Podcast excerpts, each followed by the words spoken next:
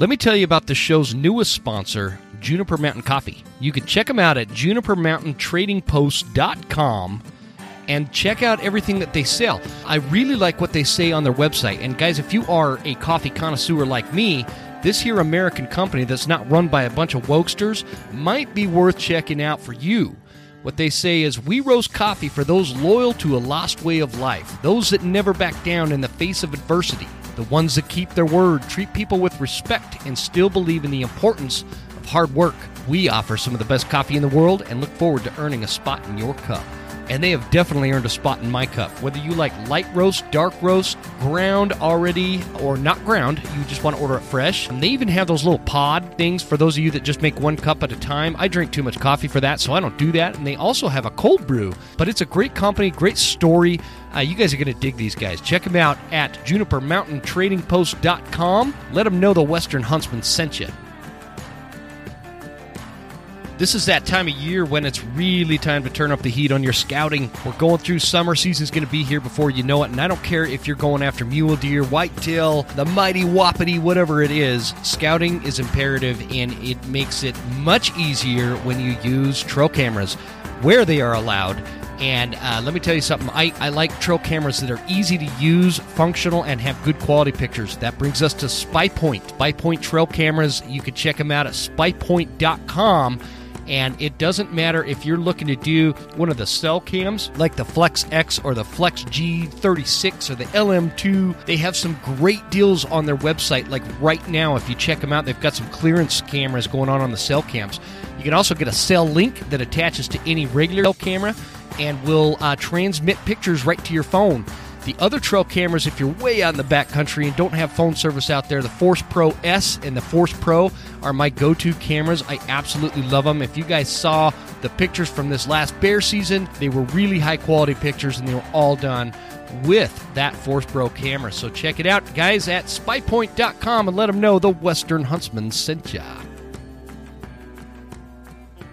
All right, guys, you guys are going to like this one. Let's kick it off. There exists a threat from anti hunting groups to politicians trying to give our land away, and we won't stand for it. Those vast western landscapes provide the space for our wildlife to thrive and a place for hunters and anglers to fuel the fire that sparks their soul. In this show, we share our love of hunting, fishing, and conservation. Here, we provide the foundation to meet these threats through passion and the grit of the American outdoorsman. Welcome to the Western Huntsman Podcast.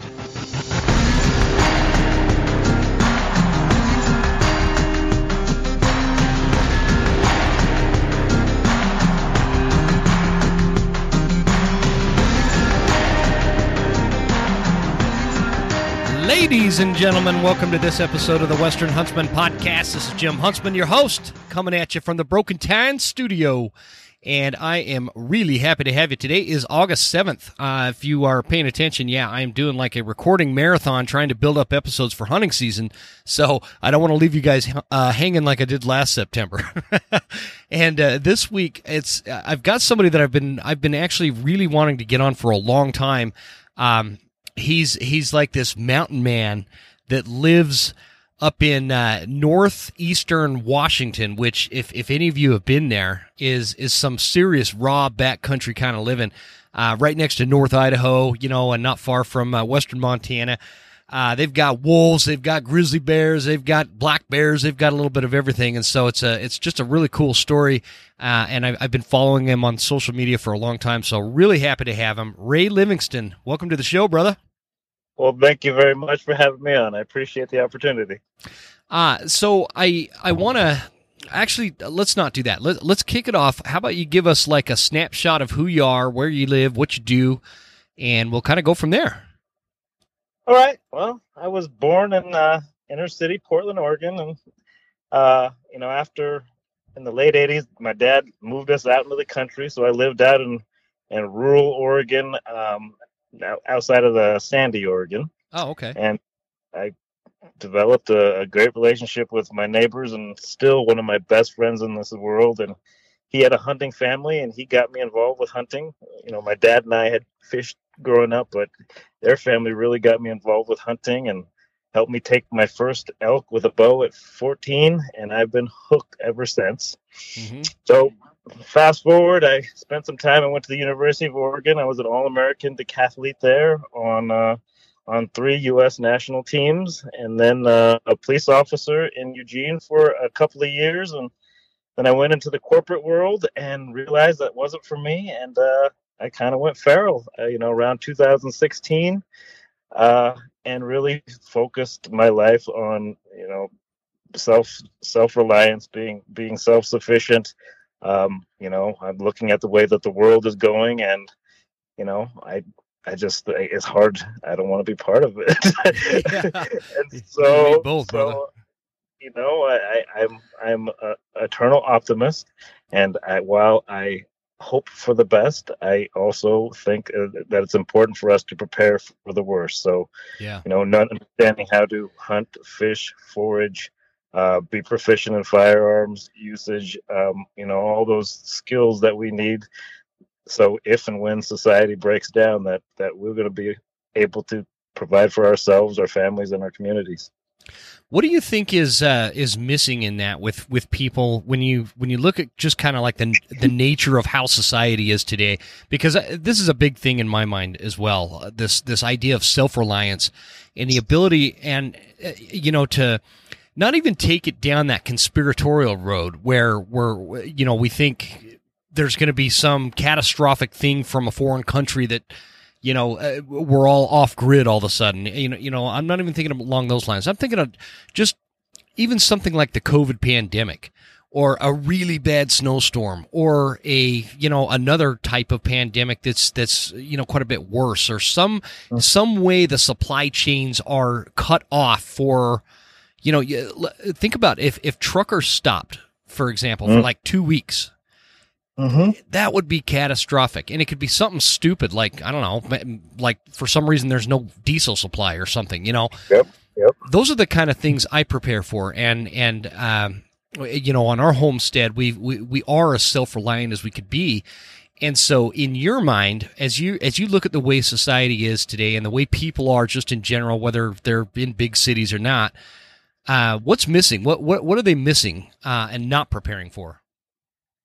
Well, I I think going back to what you mentioned, the COVID situation, you know, that situation really showed that our supply chain, if not under direct attack, is fragile. Mm-hmm. And just look at the the the chaos that little bit of inconvenience caused in a lot of places that that frustration that that anxiety that fear that you're not going to have enough?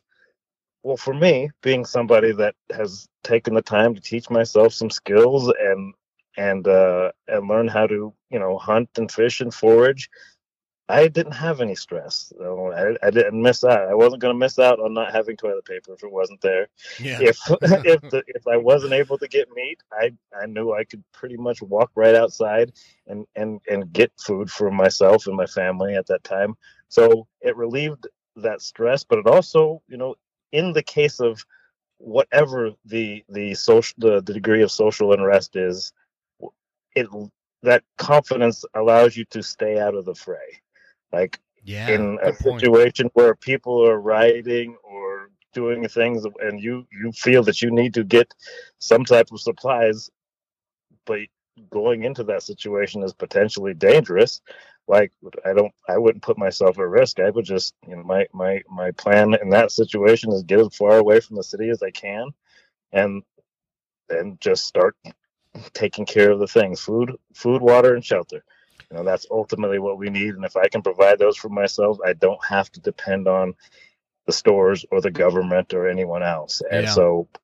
i've tried to get myself ready and try to help other people just realize that we depend on those things so much and and and our dependence makes us indentured servitude it puts us into indentured servitude. Mm-hmm. yeah no i couldn't agree more. That's that's I, I the way i i see you know the vast majority of society to, today.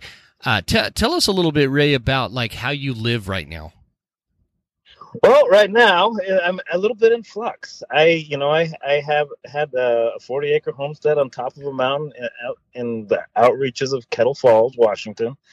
Um, Mhm. But you know, my ex and I separated uh, almost two years ago, and you know, part of that is we needed to sell that house, and we finally got that sold.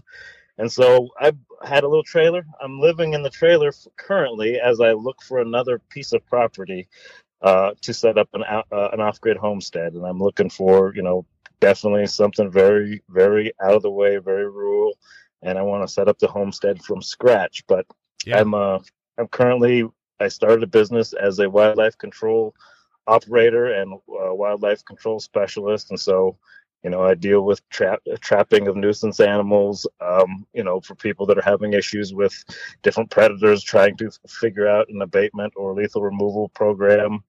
Um, and right now, I'm working working on a uh, bullfrog eradication uh, project in an area where you know bullfrogs are an invasive species here, and so in the area that the um, that landowner wants to uh, reintroduce some of the native amphibians. I'm helping them get rid of the the invasive bullfrogs, and so Yeah. and then I go into guiding, and so like I'm right now I'm kind of a bit of a, a nomad, which being in the trailer for now works until I find my my property. But uh, Well, hey Yeah. man, I I have a uh, I have a 26 acre piece of property for sale in Clark Fork, Idaho, brother. Uh, uh, except you wouldn't be off grid, man. Uh, I put power in, and it's got a well. all right, that's something we could talk about later. I want to talk about these bullfrogs for a minute, man. Um, yes, uh, so this new property we bought, uh, and I'm I'm thinking by the time this releases, I will explain to uh, the audience and everybody what what happened with um, why we're we moved because we we're now in Montana. Um, we're not very far from our our Clark Fork property. Um, but we are, you know, 10 minutes down the road and, and officially in Montana, which is weird for me, man. I never thought I'd leave Idaho, but uh, Right. I don't know if this is permanent or not. We might have just, you know, bought this place because it was just such a good deal. I couldn't pass it up. So anyway, uh, that aside, this this property we bought, this 15 acres over here in Idaho, or uh, I'm sorry, Montana, um, it has this pond on it and these giant bullfrogs, Mm. like hundreds of them. I've killed. I don't know. I've I've probably killed 50 of them since I've been here Mm. with, with a pellet gun. Yep. and uh, That's how that's how I'm hunting them. is it? So?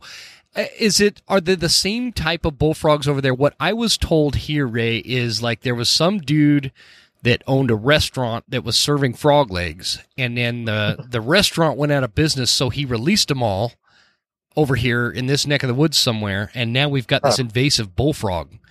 Uh, all Huh. over the place, and they're huge, and they sound like donkeys at night, and it- they're just insane. Yeah. Yeah. Well, bullfrogs are not native to the western United States. I believe they were Yeah. native to the east and south, and they were brought over here as early as you know the, the turn of this the the century. Like you know, I know in California they're looking at around 1930s that Mhm. they were brought over. So they've been here long enough that most people consider them to be native, but they are not. And they not. are one of the most voracious feeding animals uh, that I've ever come across. Um, as an example, in, in college, I actually caught some late in the fall and decided I was going to keep them in a terrarium. Um, and I did through the winter and to, in the at the, in in the spring at the earliest chance I get because they were croaking in the house. I I released them, but I was feeding them mice and and they and Yeah. they even ate each other. But I mean, there's if you I'm in this project, I'm opening up and I'm looking at the diet of the frogs, and some of them have mice in them. You know, people have found snakes and birds and ducklings and like anything that they can fit into their mouth, they will eat, and they decimate the the native population of amphibians, uh, you know, birds, like anything Mhm. that they can fit in their mouth. And so, you know, if you're trying to keep that that that uh, ecosystem in its more of its natural state with the animals that belong there naturally, the bullfrogs will are a game changer for that. It's crazy, man, because the the lady we bought this place from, she was telling us, she's like, yeah, they they eat freaking everything. I mean, ducklings, and Mhm. she said that um, one of the neighbors has a pond similar to this with a bunch of these bullfrogs, and and he keeps trying to release these little like six inch, you know, um, a largemouth bass into the pond. Yeah. And uh, every time he does it, the bullfrogs just get him. Like like Yep. s- uh, six inch little baby bass. That's that's that's a pretty sizable fish for a frog Mhm. to eat. Oh, Isn't yeah, big bull. If they can, if they can fit it in their mouth, like any, they will eat it. Yeah. catch it. Do you so do you go out there at night and net them, or what? What are you using a pellet gun? What? How do you how do you get rid of them, man? I'm primarily using a pellet gun. Now we Okay. started this project a little bit late, uh, you know, just to work out all the contract details. Um, and so I would have loved to start it earlier, but you know, the the best way that I looked at uh, the model that Yosemite in California used as their they have an ongoing, very successful eradication program out out of the Yosemite uh, Park. And what they did is early in the season they targeted eggs. And so they, because bullfrog tadpoles will stay tadpoles generally from two to three years.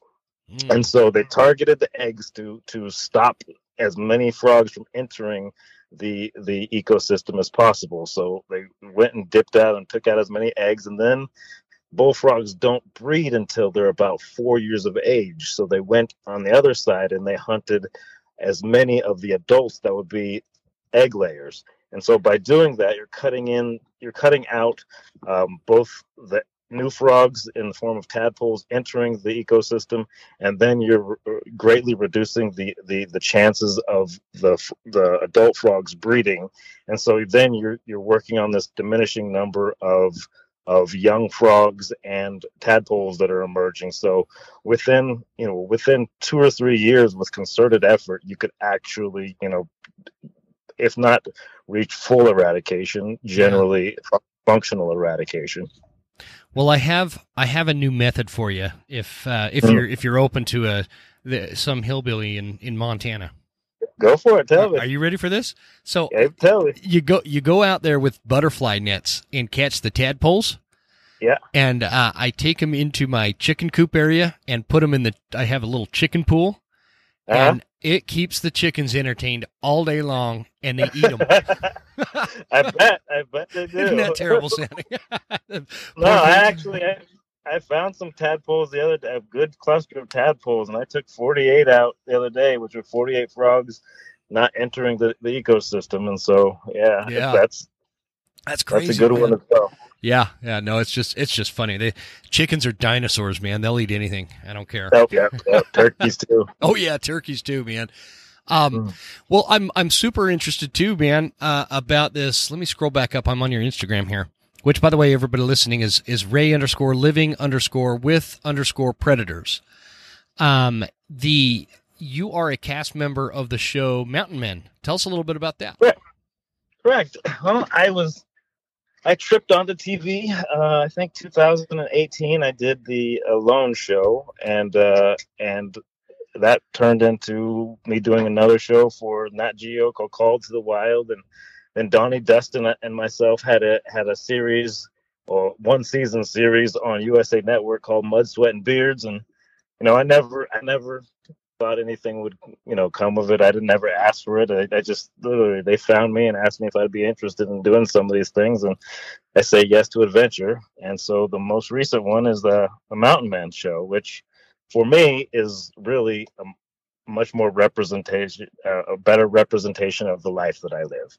You know, I, I I never really considered myself a survivalist. I taught myself survival skills so that I didn't die in the mountains unnecessarily. Mm-hmm. Um, but I was never like a dedicated survivalist. I'm more of a mountain man. I like I like my guns. I like my chainsaws.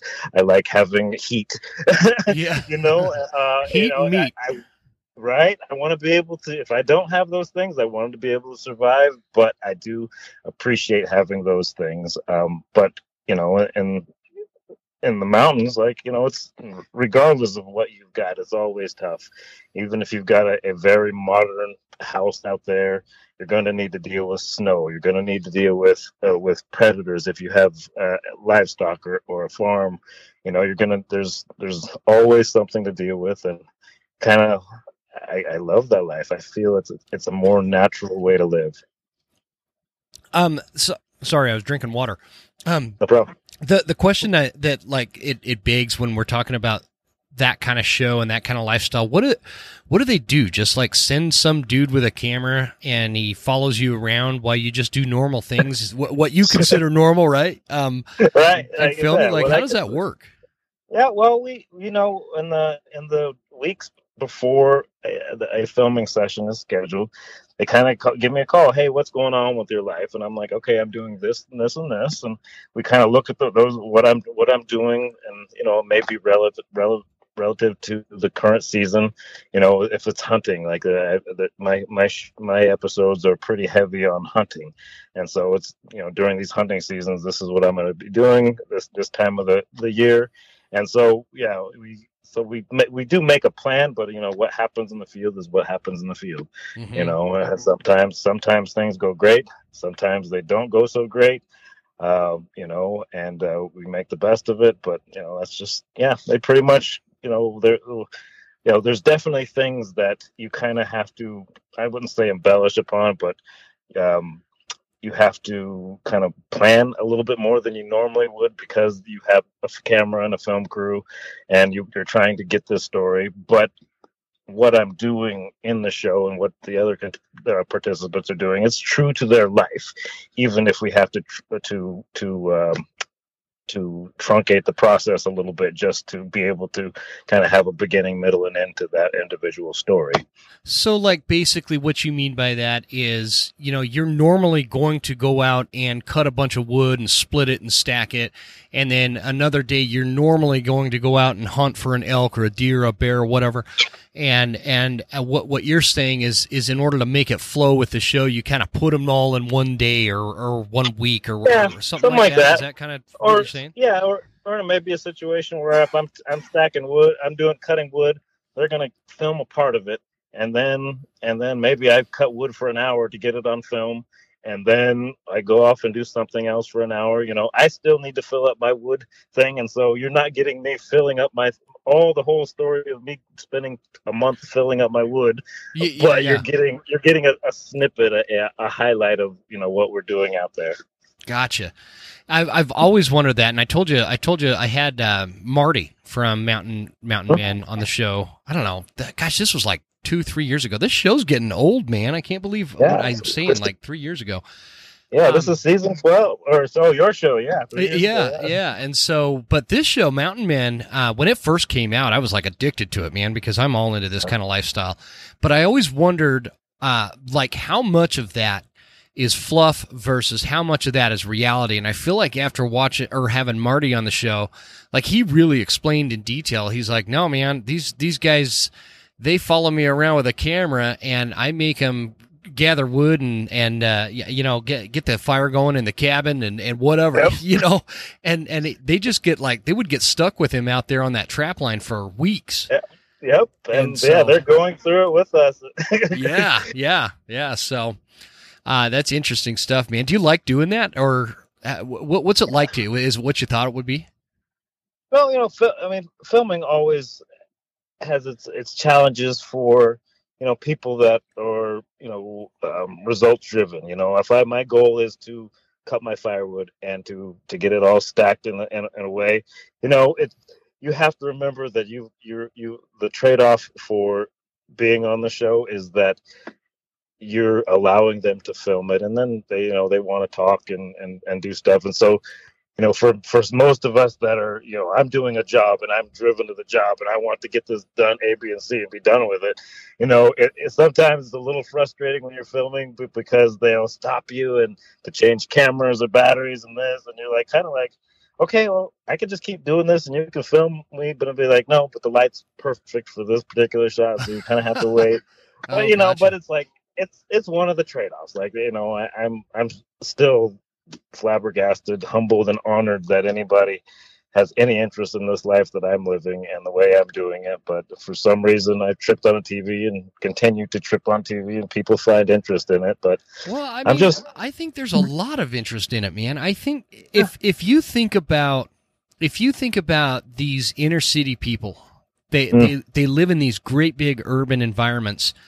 You know their idea of nature is like the city park and there's you know some right. some robins that may have had a nest and and uh, laid some eggs or something you know that's their mm-hmm. connection because they don't ever go out of that they they don't leave that environment it's right. it's what they know it's how they were raised it's it's it's all they know and uh-huh. so so consider how foreign your lifestyle would be to somebody like that in yeah. like you know downtown Manhattan I get it you know I what I mean it.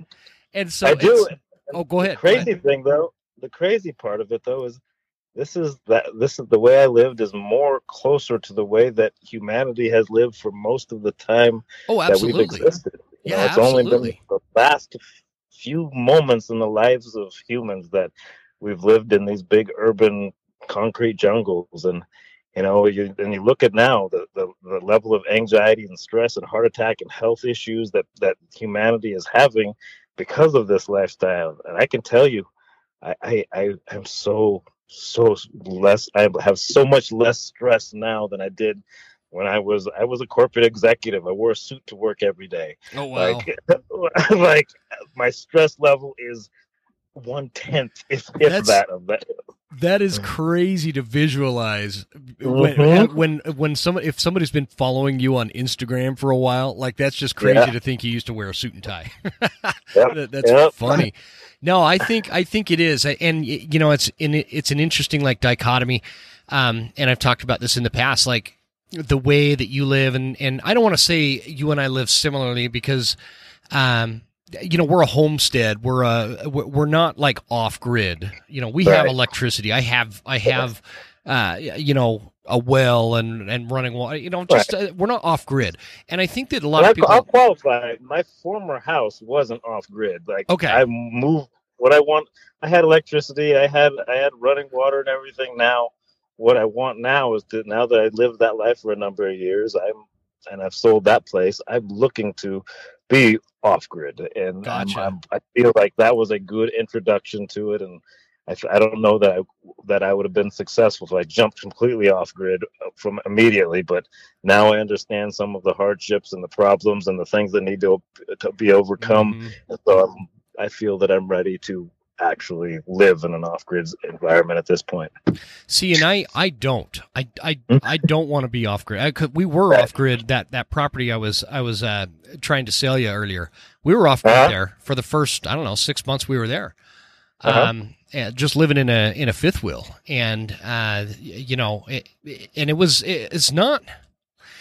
You know, the closest neighbor was a mile away. Um, mm-hmm property just teeming with wildlife. We were able to fill the freezer with what was on the land that year. Yep. Um, it, it, was really cool. It was really cool. But I did bring in power, uh, and and yeah. I'm at a point where my idea is I am able to set up my homestead so that if let's say an EMP or something catastrophic happens where we do lose power, mm-hmm. yep. I'm I'm able to to run my life off grid. But yep. when I don't have to, I don't want the ass ache. I, I just don't want to oh, deal with it. I, and so I hear you. I hear you on that. And I, I kind of debated about that in a while, but I actually I manifested some great friends. I got a guy who sets up solar for a, a tenth of the cost of, mo- of, most stuff. Like I plan on having lights and I have a plan on having power. It's just not going to be tied to the government system. yeah, I will. Yeah, there's something to be said for that. I might need to get that guy's name from you. I wonder if he'd come out to my place because I I want to set up a secondary uh, off grid or not off grid uh, solar system solar power uh-huh. system on the house, so I don't have to rely on on the government yep. power if it's possible. So yeah, he's, he's, my my former neighbor, great guy. He set up my other neighbor's place. I think they he, he set up her system for under thirty five hundred bucks. Mm-hmm. What do you think is like the biggest misconception that people don't perceive appropriately about this kind of lifestyle that you live? I think that they, they, they assume that people are uneducated and and do not have skills. Like like it takes a lot of skill. You have to be you have to be an electrician. You have to be a plumber. You have to be be a, a, a construction person. You have to uh, be a mechanic. Uh, you have to understand the weather and the philosophy and and and you know you have to think ahead about living this lifestyle. It's not a lifestyle that you can move through haphazardly and expect to survive. Yeah. So you know, a lot of people think that people that choose to live this way are are just kind of you know unskilled people when it's far from the truth. But you know, like, I suppose you, you mean they, they think that that you're trying to escape like modern society because you couldn't make it kind of thing in modern society. Yeah, so you, yeah. is that is that what you're saying? I think, I think so. I think they, they're thinking they're thinking it. This is we live this way because we have no other choice. I when feel like we live this way be, because we want the freedom yes. that it, it, that gives us. I, I I couldn't agree more with that. I think people they have this thing where like they they look at us like we're a bunch of hillbillies or something, mm-hmm. you know. And and uh, you, you know what's interesting is you know I've been in the military, I've gone to college, I've I've you know I've like you, I I've been in corporate America, mm. uh, that kind of stuff. And and and the thing that always strikes me is the two like what do you what do you, what would we call that like demographic i get like would military be a demographic uh, the two like demographic groups that I've interacted the most that seem to have the most wide diversity of philosophical characters. If this mm. if this is making sense, are mm-hmm. the military and the folks that live in this self-reliant off-grid or homestead kind of lifestyle, mountain man kind of lifestyle. Yep. They're mm-hmm. generally mm-hmm. deep thinkers. They're generally philosophical about things, and and they uh-huh. think ahead. And and like you said, the skill sets that uh, you have to be a hunter, you have to be a gardener, you have to be a farmer, you have to be a weatherman, you have to be you know all these things that you're talking about, uh, mm-hmm. uh, and you don't you can't just be kind of somewhat handy with it. You have to be pretty much an expert at these things in order to survive this life. And yeah, you- I love it. I've been talking about Hoffman boots for a very long time. You guys know that I'm a huge fan of this company. And it's not just the great products that they make, it's the story behind the company and the people that run it. This generational family of shoemakers right here in North Idaho makes some of the best hunting boots and pack boots and lineman boots and all your boot needs right in one place at hoffmanboots.com. For us hunters, I highly recommend the Explorer. And I don't care if you're running in the 6 inch or the 8 inch or the 10 inch. Personally, I, I love my 8 inch Explorers. They've got the Vibram sole. They are totally waterproof. There's no break in period. Guys, you can't go wrong with Hoffman boots because you get all that without breaking the bank. So check them out at hoffmanboots.com and use promo code all caps lock huntsman 10 at checkout for 10% off and find out why I have been wearing my Hoffman boots for years and years. Don't be one of those people that have it in their mind that Savage Arms is the same firearms that your grandpa was running around with 40 years ago. It's not.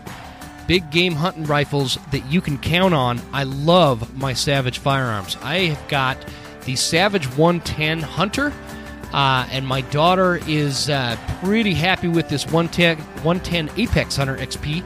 Um, the AccuTrigger is a really interesting little piece to this firearm, and it's a new piece of technology that uh, if you've never tried one, you should because it'll make you more accurate. It's it's a much easier, higher quality firearm than anything else I've got out there, and I've I've got a lot of firearms, guys. And so, if you're in the market for a new hunting rifle, make sure you visit savagearms.com because I promise you, you're going to find something that is accurate, easy to handle, easy to use, long range, functional, just a high quality weapon that you could take to the field and have a lot of confidence that when it, the time comes, you've got that Savage backing you up and you're going to be notching a tag. Check it out, savagearms.com. Let them know the Western Huntsman sent you. Thanks, guys. Yeah, and I and I love it too. I mean, it's like like it gives you like I think so much so much of the anxiety and social unrest that we see is because we are still you know relatively small mammals with a lot not with not a lot of tools we have a, a, natural fight or flight instinct and for most people they don't have any imminent threats they don't have any deep problems to solve and so our fears and our anxieties have to latch on to possibilities and we find ourselves stressed out and angry and upset about things that aren't even reality you know in this yeah. lifestyle I, I, have to i do have to worry about whether or not i'll have water for my livestock or whether or not uh, i've got enough wood for the winter i've got real stuff to to worry about that i can positively affect by my efforts. And so I don't have to stress about whether or not Kim Kardashian and Kanye West are going to make it.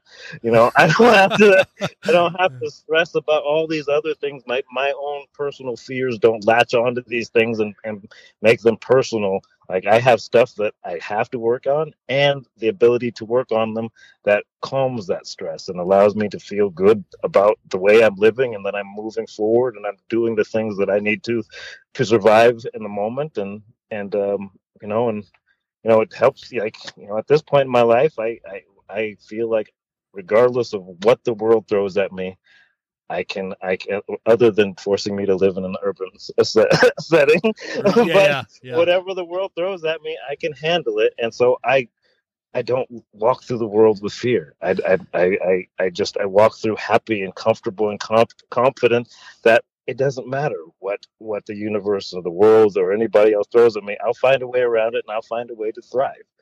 And that's well said. Priceless. That is priceless. Do you think? Do you have like a thought as to? You've you've kind of alluded to it a couple of times, but I like to I like to define like your lifestyle uh, as as I guess I don't know your lifestyle, the way it is, and and the way that um, you, you, are, you do have these hardships. You do have these things that are very well um, connected to humanity from a like a historical sense, right? So uh-huh. I guess one way to say it, the way people live in big cities is way nearer to to humanity than the way you live, and and this like they're the weird ones, man. Uh, the, we're just kind of living the way people have always lived in, in a lot of ways. Um, mm-hmm I still, you know, I still have internet. I, I obviously I record a podcast. You know, you go on yep. TV. You know, all that kind mm-hmm. of stuff. So it's not like we're removed and, and living like a bunch of hermits or anything. But no, no. Um, do you think that what you were just describing, the lack of that primal lifestyle and the lack of some of those more natural hardships, you know, the the am I going to have enough wood for the winter? Which, by the way, anybody yep. thinking about doing this, just when you think you've cut enough firewood for the winter, double it. Uh, yep. let's get back. Um, when do you think the lack of that kind of thing and the lack of that strife that is so ancient to human existence is what kind of helps facilitate some of this like woke culture and anti-gun uh, ideology and and the, this this real leftist, I don't know, weird, bizarre obsession with government control. I, I don't know if I'm even describing this right. That anti-hunting movement, all of that stuff is all kind of I put it in this this far left basket of goodies. Mm-hmm. And, and, for me, I I try to stay away from the left right situation. Here's here's what I think sure. is that that people have got this notion that the world should be safe and that the world that they should feel secure. And and because we are small fearful eh, mammals we we long for that sense of safety and security. In a world where safety and security is an absolute farce anything and everything can and will happen and and it will. And so but we've we, we've started building the society based on the idea of it being safe and secure and nobody feeling bad or nobody getting hurt when that's that that would be the only place in the entire world where that was true. When you look at the natural world it's brutal. It is absolutely brutal. Totally. Now i'm not i'm not saying that we should you know necessarily live like bears do but at the same at the same token we have to understand that we cannot create a completely safe environment and that some people are good people and some people are not good people. And it's incumbent upon the good people to be able to protect themselves and their families and their communities from the people that aren't good people. And we cannot expect anybody else. No matter how much we trust our government, no matter how much we trust our police officers, they're responding after the fact. Mm-hmm. And if you want to be able to protect yourself and your family and your community, you have we have to be able to to uh, address those uh, imminent threats on the, in the here and now.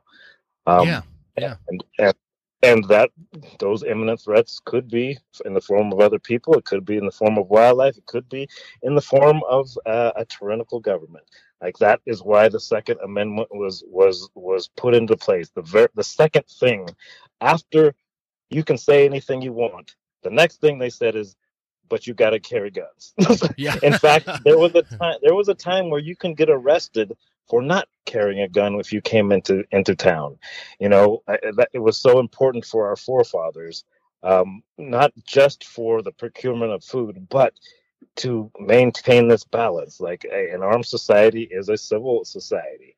You know, if you know that if a criminal knows that everybody in my town, like in in Kettle Falls, for instance, it is nothing to see people open carrying, and you assume that everybody in the town is is is carrying at some point.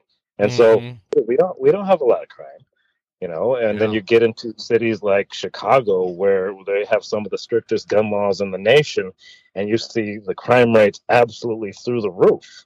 You know, um, the the issue isn't like I, I, I the, for me is it's this culture where we just sit on our tails and we sit there and get mad and angry. We don't have mental health care. You know, the social media as has been shown to be one of the one of the banes to society in the form uh, just because of the algorithms, the way it shows us only stuff that the only one-sided stuff that we want.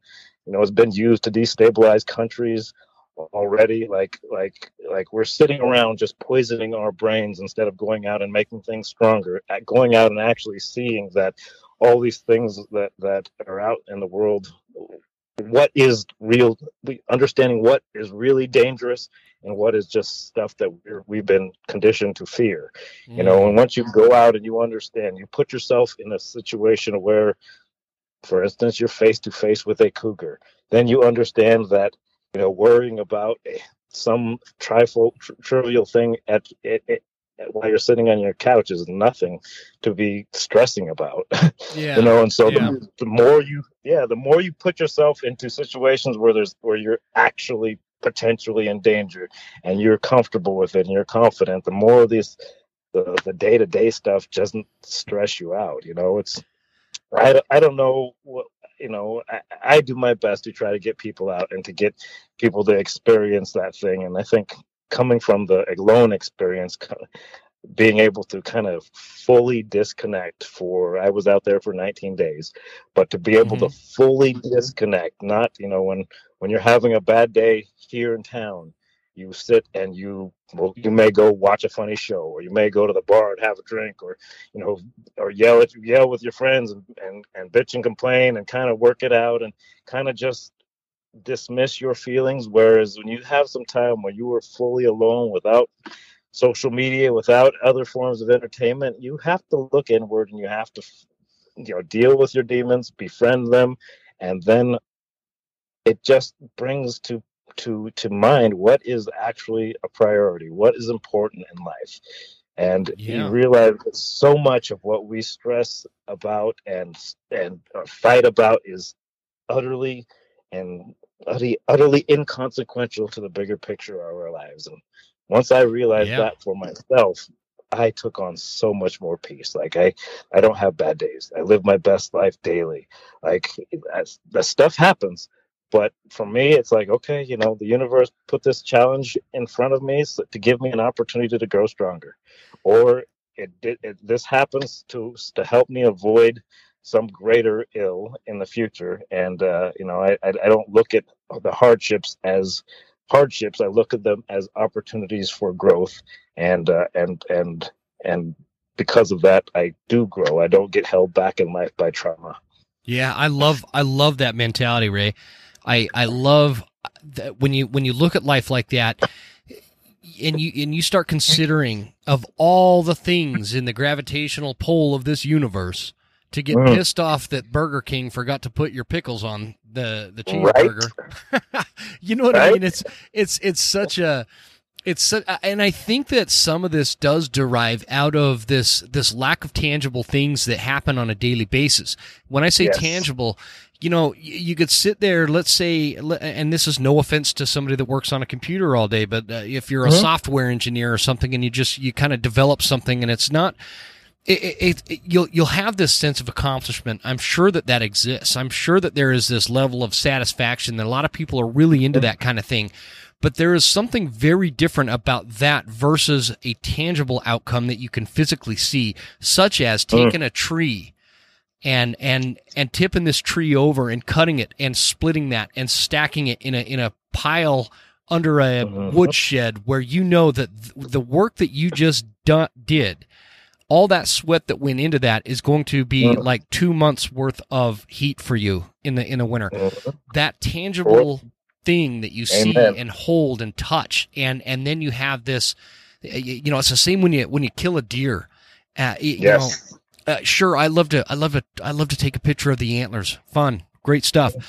But what is really satisfying is that tangible thing at the end of it where i'm cutting up meat and, and it's a big family affair. I get my wife my daughters we're all involved. We we butcher this animal and we package it. We make the the cuts how we want them and and then we see it go into the freezer and it's there. Mhm. it's all this i don't know. I i, I think that that's lacking in society uh, from a very like holistic level and that's why we have so many angry people all offended Yes. bent out of shape that we don't all agree all the time and and Mhm. I, I don't know I, I don't know what the solution to fix that is other than getting more people out like you were saying to experience the tangibility of what nature can offer Yeah, I, I I I completely agree. Like, and I was going through as you were talking about the wood. I was like having a full freezer. You know, there was a point in my life where I hunted for trophies, and there's Mhm. nothing wrong with that. Like, I I No. hunted antlers. I wanted the biggest, and I wasn't going to shoot anything unless it was a huge animal. And I went imp, went without for a long per- period of time. My funds, my my the fees for my uh, licenses still supported wildlife but and I and for the animals I did harvest, I ate them.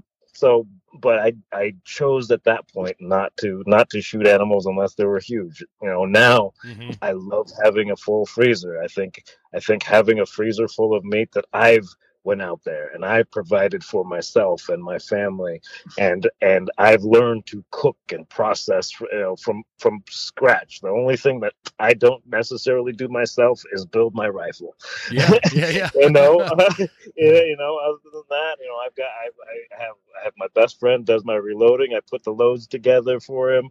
I test them. I've done, I do all this work throughout my life, and my, all of my hobbies and interests are are, are kind of um, focused. Like they all support each other in the ability to harvest that animal, and for all those little aspects to come together to allow me to harvest my animal and to get it into the freezer you know i mean that goes down to physical fitness like everything that i do kind of circles around and and and and contributes to the greater good in my life like i don't Mhm. work out i don't work out at a gym just because i want to have a six pack abs to show off on the internet. Like i work out in the woods so that i can carry my elk out. Yeah. Yeah no, know totally like, man. It's but it, but it, know, that that it's it's it's all- it's everything it's i thing. do We're has not- purpose. Exactly Everything I do has purpose, and that gives my life meaning, and it brings me joy when I have those those little confirmations that I've all my all the my efforts have are working, and they're doing the things that I want them to do, and I I, I like every day of my life is rewarding, even if I'm just digging a ditch or putting putting pole plant putting uh putting some type of post in the ground you know that's one little thing that's going to contribute to to the the greater good in the whole. And i think so many people they have this schedule where they go to work they get a paycheck they spend the money on things that to try to make themselves happy but they don't really truly feel fulfilled. And that builds anxiety and animosity and and you have all this other free time that you're just trying to fill that you have time to worry about the Kardashians or or yeah or all this other stuff that really it really doesn't matter in our lives. Yeah, yeah, no, I, I couldn't agree more. I think that's uh, again, uh, not to sound like a broken record, but that that is where a lot of the angst and anger and and just overall unhealthy mental attitudes that are going on. You know, you know, what another thing um, that one of the things you, you'd mentioned kind of made me think of this, but the thing that I learned about being on this this trajectory of self reliance as a homesteader, and you, you know Mm. I still have a job. I I have uh, my office is clear down in Spokane, Washington. Right. Hey, I don't I don't go there very often, but um, most most what I can do is is you know remote and on the road kind of thing. But anyways, I so I still have my foot on that side of things, I, or inside the box of of you know uh, some level of corporate work or whatever. I don't know. I I work for a small business, you know, 150 people, big roofing outfit. Yep. Anyway, nice. so, um, the what was I saying? Oh, that's what I, I was getting at. Wh- One of the biggest lessons I've learned, and and I I think it's brought me personally a lot of satisfaction, because I'll be honest, I have not always been such a happy camper, man. Uh, I I Mhm. was in the I was in the Marines. Uh, I was over, overseas during some very tumultuous times. Uh, I, I came home and and tra- you know kind of transitioned into back into civilian life, and I was a very angry person uh, for a long Mhm. time. And I can relate. I can relate. yeah, and so it, it- there was there was that aspect of it, and it was the monotonous uh, redundancy of like living this nine to five job where I'm constantly chasing what everybody else thought was a societal norm. And for Mhm. me, it wasn't this norm, and so I I, I kind of disconnected as much as I could with my family, and and they they were totally on board anyway. And what Mhm. I found is is myself and my entire family, my wife and my kids, we we learned about this this connection that happens when you're being self-reliant and living off the land and how everything is connected. So that is Mhm. our connection. Like everything is connected. You know, the understanding understanding the habitat of of a let's say a mule deer and Mhm. and and where they live and and understanding how that's connected to the type of firewood we use and Mhm. choose to use and, and how that's connected to what we grow in our garden and how that's Mhm. connected to the earth and how I, I you know, I'll dig up a, a big chunk of land to make it a root cellar and, and all these things that just interconnect. And I, I'm, I'm very much simplifying this, but Mhm. that, that connectivity and understanding how the world is connected together is much greater than it was before I did this. And, and I Mhm. think that the lack of that is also what feeds into a lot of this depression and this this anger and this angst and this you know this need this is where i think again gun control and like anti-hunting those those type of movements come out of this need to attach themselves because they uh, humans have to feel like they have a challenge and a fight and they have to feel like they have a tribe. And when they don't it turns into stuff like that that's that's quite honestly in the in the scheme of humanity a very petty thing to be anti-gun or or anti-hunting or or be woke and try to control everybody else and and like like as if we we we all have to agree. That's where it comes from. And it's a foundational problem i think Yeah, and I think it's supported by people's just fear, like fear, like we fear it- yeah I'm I'm afraid, so something has to change. Yep. And and, and sometimes what has to change is your understanding of the situation. That- uh, Oftentimes there's nothing to be afraid of, and oftentimes the solutions that people are proposing have nothing to do with the problem, or have will have no result on improving the problem. It such is the case with gun control. Like the the the, I- I'm for something that will help stop these school shootings and and and from people shooting up malls and stuff like that and from people that hmm that are mentally mentally disturbed to not to be able to get a hold of firearms i'm for that. But what they're proposing now does not address that. And that addresses not at all. gun control controlling firearms for everyday citizens the people that are obeying the laws like i think in the in the in the department of justice study they did i believe it was in 2019 they showed that like 86% of the firearms used in crimes are obtained illegally Yep. and so that, And- that's and, the overwhelming majority of them the data all suggests that the more frivolous type of gun control legislative action that is put into place, Hmm. the worse the crime gets. Like that's Oh, what yeah. the data shows. That's why. and if i was a know, criminal if i was a criminal i would be like hell yeah i've got my stuff I've Yeah. i know these people uh, is going to as time goes on under these under these laws less and less people are going to have the ability to protect themselves uh and yeah it's just like you know basically letting the like letting the wolves into the the, the, the sheep just you know, know, what you're saying it's, like, yeah it's exactly what it is man like how can how can somebody sit back and be okay with the fact that they are not armed and they have no way to defend themselves and their only protection is making a phone call and hoping that the police get there in time it makes no sense to me yeah, a man or woman with a gun. A man. Yep, is, that's is what's going to save them. Exactly. exactly, man. I had a I had my truck caught on fire last year, and oh, no. it took almost an hour for the fire department to get up where I was at. Now, granted, I was in a pretty remote location, but yeah. that's that's the kind of thing. Like I felt really helpless. You know, I, w- I, I was prepared for everything. Uh, if a grizzly bear came out, I, I was prepared. Right. You know what I mean? But my truck oh, catching on fire well, that, a perfect example of a hardship that learns you something yeah. for the next time. Now you probably have a, a fire extinguisher. Uh, I have, your, I have two. Now. I have two exactly. fire extinguishers. so, we learn from hardship. yeah, yeah, man. It's it's ama- it's amazing stuff. This is a great topic. This is a great topic. What um, when when you're uh, I, I, w- I wanted to touch on before before we wrap this up here. Um, I wanted to touch on the kind of the commission. Sorry, I'm my phone was beeping again. Gosh, no totally distracts me when that happens. I'm a single track person, man. Um, the, the, Washington Commission and some of the things that's been coming out of uh, whether it's legislative or or from the commission in the state of Washington. Uh, obviously, that's something we've been watching on my show and discussing for a long time. We've lost the yeah. bear uh, spring bear season.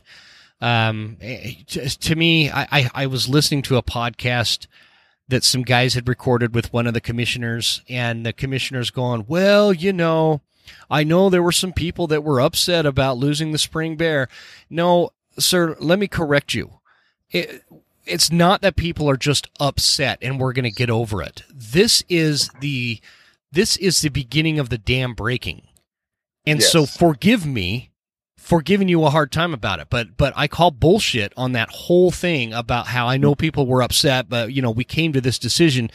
No, you came to the decision out of emotion and, and social pressure from anti hunting groups that have political motivations and other motivations.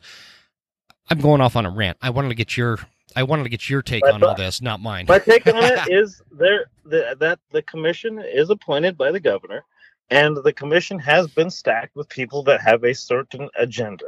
I mean, the, their proposal for changing the, the, the management policy this year is basically tells us that they want to, to move away from the North American model of, of wildlife management mm-hmm. into this uh, this this this new policy that's basically they're it seems to me that they're trying to get to a point where they can say that hunting is no longer needed and the ecosystems will manage them themselves.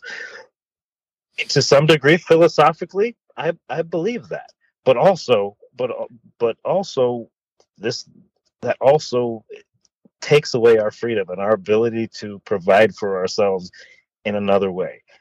So I think you know, and the, the way that these things are being taken, like the the anti people like the the the, the pro hunters are not understanding how deep and how how conniving that these are going. We didn't lose Spring Bear just based on those recent commission hearings. What they did first is they sued the government, uh, the the the, uh, the Washington Department of Fish and Wildlife, which settled settled the the lawsuit about them whether or not they were doing enough to prevent timber damage from bears. And once the Fish and Wildlife lost that lawsuit, that was one of the main reasons that the spring bear season was put into effect to, to affect that timber damage. Now you have a lawsuit where the where the state has said no, we failed at that, and so you've taken away one of the main reasons for having that spring bear season, and then they were able to attack it. So they're attacking these these these these policies very strategically, very legally, and they're looking at breaking apart all these little aspects of it. And that is the scary part because because the the sportsmen and the hunters are not as coordinated and they're not looking at it that way. We're we're we're fighting fires when they pop up.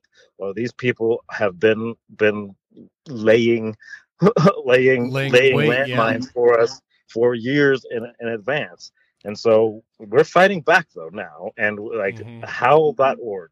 If if no if like if you are not a member of howl.org, if you haven't been to the site, Howl for Wildlife, howl.org, they deal with with uh, protecting our hunting rights. They've around the country they've saved and they've basically they make it easy on their on their howl section you can go to it and you can click on an issue uh, that you're concerned about and then you as you click on that issue it gives you a drop down. You can send you, just, you can just press enter your information and just press send and it'll send a message to all the relevant legislators. Uh, or if you choose and i do this a lot myself I, I delete the messages in there and i type out my own my own thoughts and opinions in it but it still sends that to not just one but to all the all the relevant legislators on that so that we can actually get our voices heard by these legislators where most hunters they will bitch and moan and complain within their groups or, or on social media but they're not doing anything that actually helps affect that change to show people that this is important to us. Bitching on social media doesn't do us any good. Yeah. But the howl.org is a platform that gives us a voice to try to save our hunting rights and save our hunting traditions. And I, I really implore everybody to be a, become a part of that. I'm doing a fundraiser for Howl.org and the Silent Majority Foundation, and I'm I'm one of the national um, program uh, directors for the First Hunt Foundation. And so I'm doing a fundraiser pretty soon. I'm kind of waiting till after my first episode of Mountain Men airs so I kind of get the most bang for my buck with that. Yeah, that's a good idea. But I'm putting out something and I'm raising some money for howl.org. I'm raising some money for Silent uh, Silent Majority Foundation who is uh, who has active legislation for uh, against a lot of these firearms laws that are mm-hmm. that are mm-hmm. coming into, mm-hmm. into place and then at the hunt the first hunt foundation which i'm a national director of uh, on i'm the national diversity program director uh, which we call forgotten rights but i'm yeah. trying to get that program off the ground we're the largest hunting mentorship organization in the united oh, states oh, yeah. and i'm a member got, too Awesome. We got 46. We, we're now in 46 states. We got over almost 1,100 mentors around. We have a, hu- a nice youth deer camp coming up at the end of October in, in northeastern Washington. But we're trying to basically tie these people to save the hunting heritage and get more people involved. And the more people we get involved, even if they don't plan on being like crazy, ra- crazy uh, lifetime hunters like us, but to have that those skills to give them those yeah. skills to to harvest and feed themselves if necessary but we're trying to push that out but like those those organizations are you know the, some of the ones that are going to help save our hunting tradition our, our, our second amendment rights and we still got a pretty steep fight yeah, but, we do. Uh, no, we have but, we have a major fight in front of us, Ray, and I, I think that you know I, I I like organizations like Howl. Uh, I, I support those kind of organizations. I think there's a place for them. Um, obviously, the First Hunt for, uh, Foundation, uh, you know all that that stuff. But getting back to like the anti-hunting movement and and where mm-hmm. Washington, the state of Washington is going, I believe we're at a point where we need a much more aggressive like howl.org is great because it can consolidate one message and, and get a lot yes. of voices heard, right? The problem is, is like a legislator, when he gets, you know, 3,000 emails that all say the same sure. message from howl.org, they're not reading those. No. I feel like where, what, what we need to do as, as hunters and as sportsmen is it, there needs to be more and, and the the Washington Commission kind of hid behind this because of the whole COVID thing for a long time. You know, oh, we're only going to do online commission meetings and stuff like that. But if ten thousand hunters in the state of Washington showed up to the next commission meeting, that that's what's going to turn the, that's going to what's going to move the needle. If if ten thousand hunters showed up to a legislative meeting where where there was any sort of hunting topic involved, that's going to that's going to move mm. the needle. That's yeah. and there's a hell of a lot more than 10,000 hunters in the state of Washington. And and so and like you said the the just just being together and being on the same page and quit fighting about who who uses what uh, caliber or, or, or you know Mm-hmm. rifle versus bow kind of argument. All, all that all that little nitpicky stuff like we were talking about. You, know how people get so upset over the Kardashians is because they don't have a bigger objective. They don't have something bigger to achieve. And as hunters and sportsmen, we have something bigger to achieve. We have something to protect. And what we, We have is the history on our t- on our side. We have the science on our side. We Mhm. need to start Well, acting like thing- activists. That's one thing with this commission that I'll say is like we didn't lose we didn't lose spring bear because of the science. Like the the, No. the fish and wildlife the commission it has repeatedly ignored the science of the biologists that they that the that the fish and wildlife department employs. We pay Their these people biologists. Yeah. we pay these people hundreds of thousands of dollars every year. Their turnover rate is through the roof. Our our wildlife conflict officers are constantly just slammed with calls, and they tell us that we see the science, and it just doesn't feel right. So we're doing something else. Like, like mm. there, I, there, there's there can be nothing more clear to than than not not only this is this this is a totally political issue. Not only are we putting aside the, the health of the ecosystem and the environment by by you know ignoring the science that these biologists have given us this is they're telling us it's purely political right then and there because it doesn't feel it doesn't fit their agenda. Mhm. it doesn't fit our feelings. If they were there to honestly benefit our the health of our ecosystems and our wildlife that those things would be th- th- that it would be completely objective.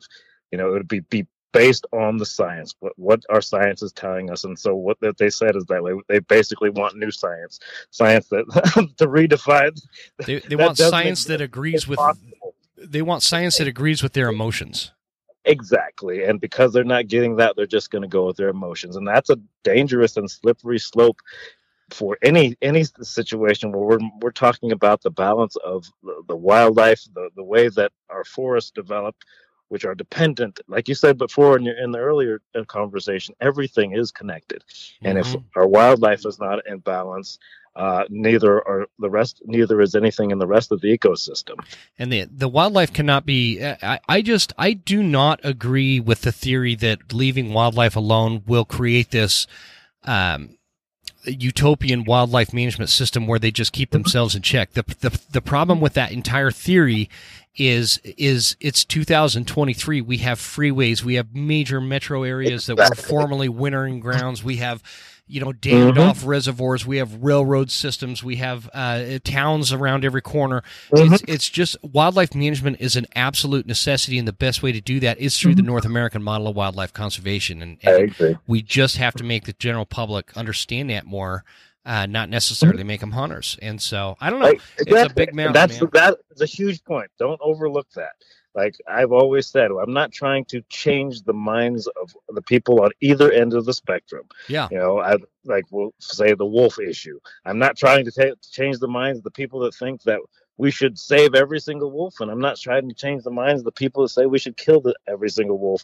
I'm trying to change the minds of the people in the middle Yep. that, that don't really have a, and this is the majority of people that don't really have a dog in the fight. Exactly. I want them to understand that there is a management need in between the two.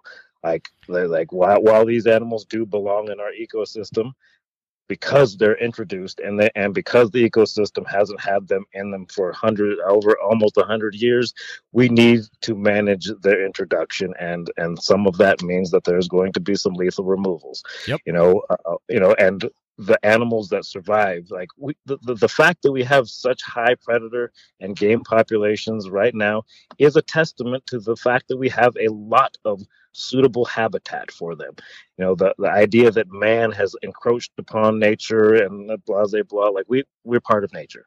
And so, so but the, the the animal populations are high because we have a lot of suitable habitat.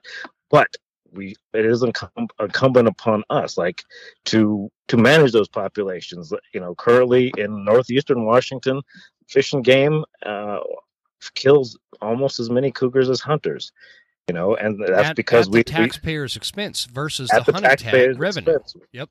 Exactly, and so if you have a slight change to the to the regulations, like in Oregon, you can hunt cougars all year round. You get two tags.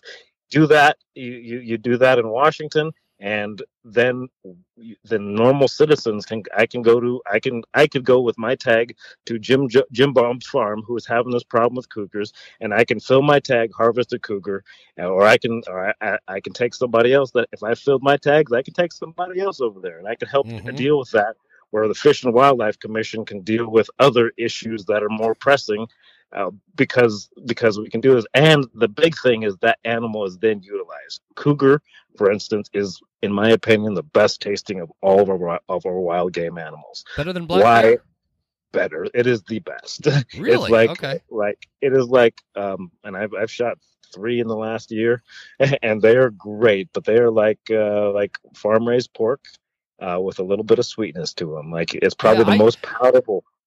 I think it's good. I think it's good, but I I'm uh, I don't know. I have I have a tough You're a coming off. What's that?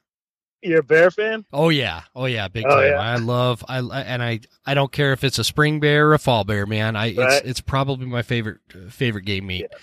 But well, my uh, point is that these animals are now being they're they're being lethally removed and they're being wasted. Yep, exactly. And that is not that's just not acceptable to me. Like, like yes, they do need to be dealt with. Once they've depredated, they, they that's the policy. Once they've done a depredation, then there's it's an automatic lethal removal. But wasting them is just ludicrous to me. And so you know allowing uh, tiny if they if they don't want to allow hunting with canines lighten up the, reg- the, the regulations so that and you keep the management goal the same. There's there's a harvest quota and once the once the unit has reached that harvest quota you shut it down. But nobody ever meets those harvest quotas. Well you open season up all year round let people get some multiple tags so the people that are hunting them can keep those numbers into into in under control, mm-hmm. then we mm-hmm. have less issues. We have less taxpayer dollars spending, you know, being spent and less animal lives being completely wasted. Yeah, just wasted meat. And the other, the other, you know, the thing is, is, is we were talking about, you know, how well some of the wildlife species and the and the populations are doing and whatnot. And and you'd mentioned it, it's it's because we have all this great habitat. But the I, I think the the thing that these anti hunting organizations and and kind of the the ideology of anti hunting doesn't take into account that the populations are so good right now. It, we have people that are actual stakeholders in the well-being of their population. It's called a hunter. Mm-hmm. We want mm-hmm. healthy populations. We want we them do. managed for healthy populations so that the hunting is good. Show me somebody who is going to be a stakeholder in like an actual tangible stakeholder. I feel like I've used the word tangible too much in this episode, but it happens uh, stakeholder that, that is greater than the hunter. Somebody that just doesn't want to hunt, they are not a, a real stakeholder. They are not going to be interested in public land access or or mm-hmm. seeing very uh, healthy populations of elk or seeing mm-hmm. good bear populations, good good deer populations. They don't care they they won't care that that'll go by the wayside and these animals will go by way of Europe where they're very minimal they're just like almost non-existent in so many places mm-hmm. because there's no stakeholders so I agree and I think to that I think all of our commissioners at least once or twice a year should have to go out with a conflict officer and deal with wildlife conflicts, deal with the landowners, the ranch owners. Yeah, go, I agree. They should have to go spend some time out there as part of their commission, especially since they're trying to to to get approved to be paid to be paid positions. They should. I mean, the, most of them don't don't have hunting licenses. Most of them don't hunt. Uh, go they're out not and actually stakeholders. See, yeah. you see the, the the the devastation that some of these farms and ranches are having because we won't effectively allow them to manage the uh, the, the population. Yeah. Lots to uh, lots to achieve, lots to talk about, man. We're gonna have to do this Amen. again. Um, Amen. I really appreciate you coming on my show. I actually, I actually, I really enjoyed this conversation, man. Uh, that was a lot of fun. Oh, thank you. I enjoyed it myself as well. Yeah, let's uh seriously, let's do it again. I let's let's let the the um when does the Mountain Men season come out? So Mountain Men season comes out on Thursday, August 24th. So I, am not sure whether or not I'll be on the first episode of the season, but it comes the, the new season opens at uh, on the 24th at 8 8 7 Central on History Channel. And uh, you can, you know, I've got my YouTube channel is Apex Living with Predators is my YouTube channel, and you type in Ray Livingston for most of my socials, and you'll be able to find me in a few places on Facebook and Instagram. Heck yeah, guys! I encourage you to jump, especially on that. I, I love your Instagram, man. It's it's so much fun to follow. Uh, I Nice. love the Apex Wildlife Solutions. Uh, Yes. just the concept of that, man. We we Balance, need more of that. Balance. That is that. I, I chose my logo and I chose that name on purpose because the, it's a balance to be to be to be met. We're Yes. not trying to. We're just trying to maintain the balance. We're not trying to eliminate anything. I, I love it, and and it's it, that's such a perfect logo. I would if you have T-shirts like that, I'll buy one right now because I love the way it is, like the Department of Justice, almost you know, or the, or uh, where where you see that scale. You've got the Yes. wolf and the ungulate and the hunter, and and everything is right there. Wildlife solutions and wildlife management requires everybody and everything to have this kind of stake in it, and that's that's I think what you're trying to achieve, and and so Amen. yeah, brother. I really appreciate it, man. Um, stick on the line for just a minute, but uh, before we I, I hit stop here, I just wanted to you know let everybody know. Um, I, I will have your Instagram, your YouTube in the show notes. If you want anything else in there, just let me know, Ray. Um, That's and uh, you guys check them out. It's uh, going to be a wild mountain men season. If you're a, if you're a fan of that show, it's I, I feel like in, terms of like reality shows and this type of lifestyle, it's one of the more authentic ones, and um, you can really learn a lot from it too. So uh, definitely yeah. So Ray, thanks again, man. This was this was a lot of fun, brother. my pleasure. My pleasure. We'll have to do it again. Yes, sir.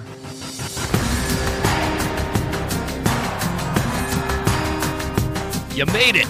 That's the end of the episode. Thank you so much for tuning in. Please make sure you're following us on Instagram at the Western Huntsman and write us a good review at Apple Podcasts. Thanks, guys. See you next time. Stay Western, and I'll see you on the mountain.